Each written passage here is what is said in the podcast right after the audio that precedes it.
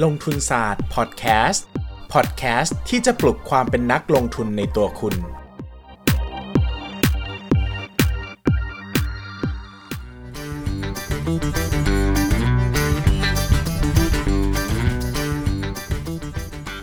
วัสดีครับ ยินดีต้อนรับเข้าสู่รายการลงทุนศาสตร์พอดแคสต์รายการที่จะชวนทุกคนมาพัฒนาความรู้ด้านการเงินและการลงทุนไปด้วยกันนะครับ วันนี้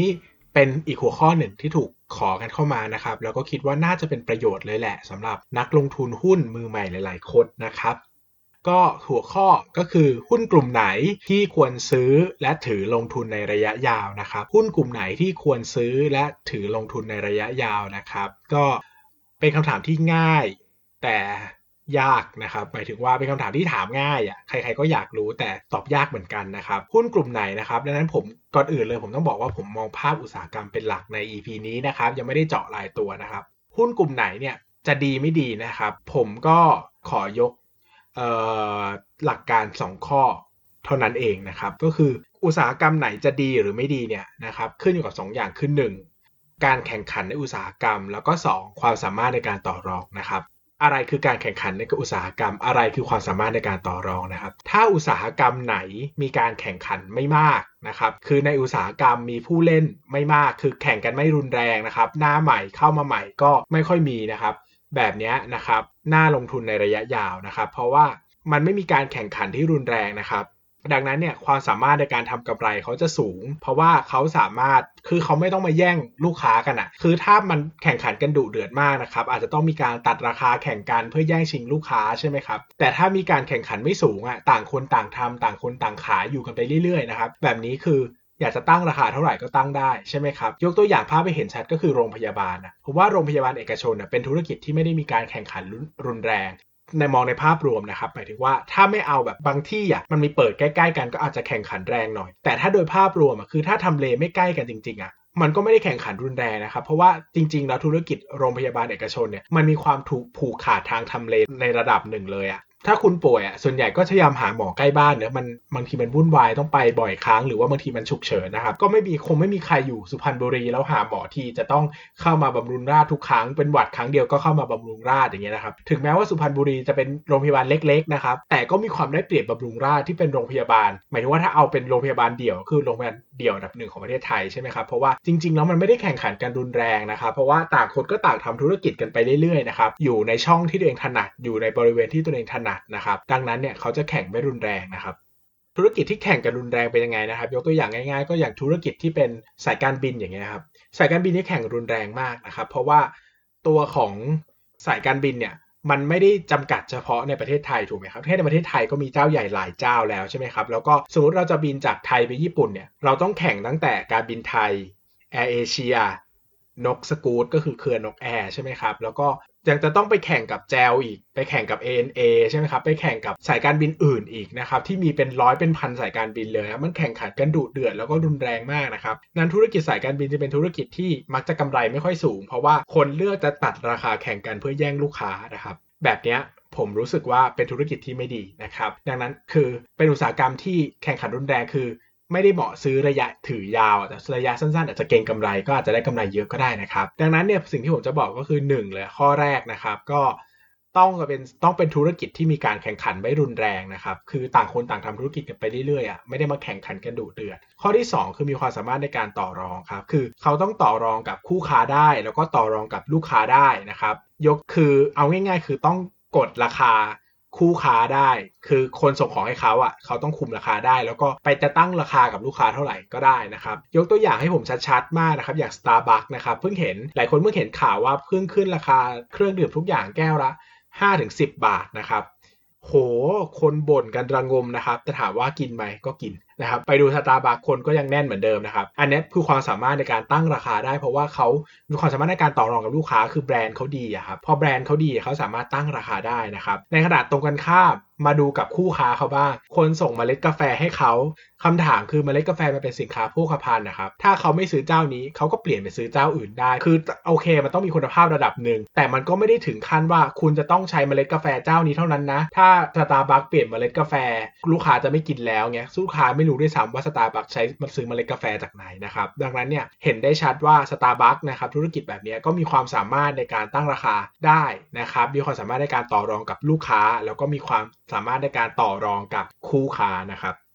ทั้งการแข่งขันในอุตสาหกรรมนะครับแล้วก็ความสามารถในการต่อรองเนี่ยสามารถดูจากตัวเลขทางการเงินตัวหนึ่งได้นะครับก็คืออัตรากำไรขั้นต้นนะครับธุรกิจไหนที่มีอัตรากำไรขั้นต้นสูงสูงนะครับให้จินตนาการไว้ได้เลยว่ามักจะเป็นธุรกิจที่มีความสามารถในการต่อรองสูงนะครับตั้งราคาได้นะครับ แล้วก็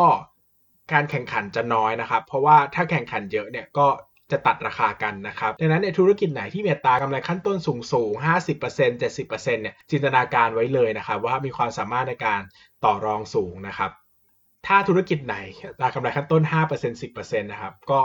อัตราการต่อรองอาจจะไม่ดีเท่าไหร่นะครับ แต่ก็ขึ้นอยู่กับลักษณะอุตสาหกรรมด้วยนะครับ แต่เวลามาเทียบกันแต่ละอุตสาหกรรม ผมว่าจะเห็นภาพชัดเลยว่าอุตสาหกรรมไหนต่อรองได้มาก อุตสาหกรรมไหนต่อรองได้น้อยนะครับ ผมว่าก็ให้ภาพที่ชัดมากประมาณหนึ่งทีเดียวนะครับ ดังนั้นเนี่ยเราสามารถดูได้จากตัวเลขอัตรากำไรขั้นต้น ก็คือ gross profit margin นะครับ net profit margin เนี่ยความจริงดูได้ไหมก็ดูได้ แต่บางทีมันเกี่ยวค่าใช้จ่ายในการขายบริหารหนี้สินด้วยหลาย ๆ อย่างนะครับ ซึ่งอาจจะทำให้ตัวเลขการมองภาพเนี่ยผิดไปนะครับ ดังนั้นเนี่ยธุรกิจกลุ่มเนี้ก็จะต้องดูจาก gross profit margin เป็นต้นเบื้องต้นเป็นหลักนะครับ อีกสิ่งหนึ่งที่ต้องให้แถมไว้นะครับ ก็คือต้องเป็นธุรกิจที่ในระยะยาวเนี่ย ไม่น่าจะมีอะไรมาทดแทนด้วยนะครับ อาจจะให้เป็นข้อที่ 3 นะครับ ก็คือในระยะ 5 ปี 10 ปีอะเรายังไม่เห็นภาพว่าธุรกิจเนี้ยจะล้มตายจากการมีเทคโนโลยีอื่นๆ มาใช้ทดแทนได้นะครับ ยกตัวอย่างเช่น ถ้าให้เทียบระหว่างธุรกิจสิ่งพิมพ์ กับธุรกิจโรงพยาบาลผมว่าธุรกิจโรงพยาบาลน่าสนใจจะซื้อมากกว่า เพราะว่า 5 ปี 10 ปีอะถึงแม้มนุษย์อาจจะคิดยาที่ทำให้คนเป็นอมตะได้นะครับ แต่ 5 ปี 10 ปีนี้ก็น่าจะยังไม่ถึงเวลานั้นหรือเปล่า น่าจะยังไม่เห็นภาพนะครับ ต่างกับ ธุรกิจสิ่งพิมพ์เนี่ยเราเห็นแล้วว่าอะไรจะมาแทนสิ่งพิมพ์ได้ใช่ไหมครับ Internet of Things นะครับ Facebook Google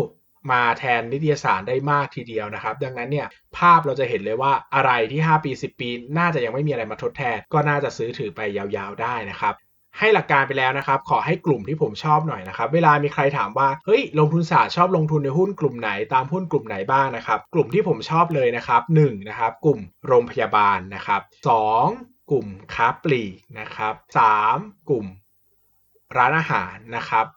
4 กลุ่มท่องเที่ยวครับ 5 กลุ่มโลจิสติกนะครับ 6 กลุ่มสินค้าอุปโภค แล้วก็ 7 กลุ่มสินค้าบริโภคนะครับ ในพอร์ตผมเนี่ยลงทุนอยู่ 7 กลุ่มหลักๆเนี่ยไม่ไม่ค่อยหนีไปไหนเท่าไหร่อาจจะมีหนีไปบ้าง แต่ก็สุดท้ายแล้วมันก็จะวนอยู่แถวเนี้ยนะครับ ก็จะต้องเป็นพวกโรงพยาบาลค้าปลีก อาหาร โรงแรม โลจิสติก อุปโภคบริโภคไม่เกินนี้นะครับ ผมไม่ค่อยลงทุนในกลุ่มอื่นธนาคาร สื่อสาร อสังหา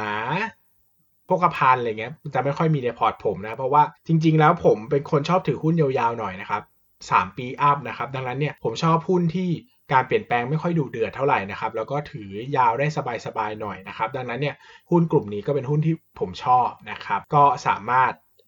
เอาไปลองหลักการลองพิจารณาหุ้นที่เองสนใจได้นะครับ แล้วก็ลองศึกษาเพิ่มเติมกันดูนะครับ อาจจะลองหยิบหุ้นตัวที่ดัง ๆ ในกลุ่มที่ผมพูดถึงนะครับ เช่นโรงพยาบาลอาจจะดึงตัวดังๆมาสัก 3-4 ตัวมาลองศึกษาดูก็ได้ว่าเฮ้ยมันดีจริงไหมแล้วมันน่าจะถือยาวหรือเปล่าเผื่อจะได้ไอเดียใหม่ๆ ไปลงทุนหุ้นด้วยกันนะครับ มาวันนี้นะครับตอบคำถามนิดนึงนะเอ่อ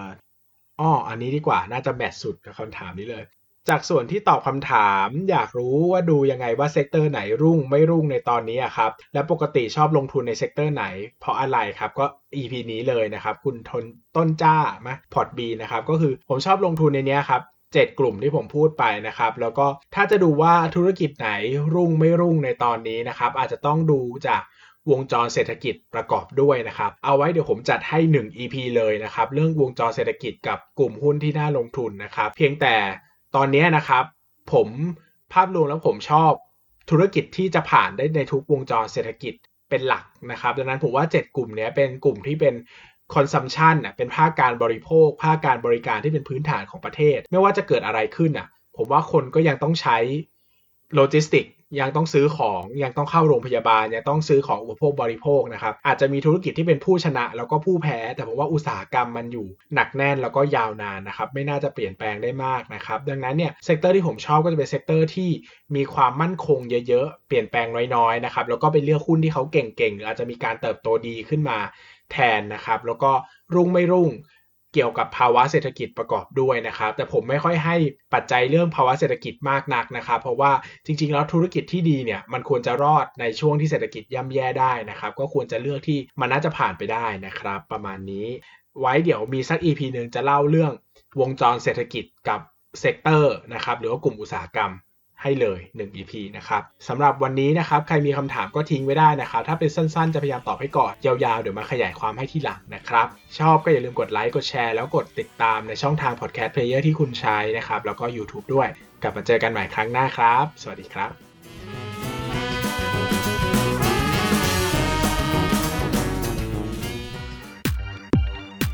อย่าลืมกดติดตามลงทุนศาสตร์ในช่องทาง Podcast Player ที่คุณใช้ แล้วกลับมาปลุกความเป็นนักลงทุนกันใหม่ในลงทุนศาสตร์พอดแคสต์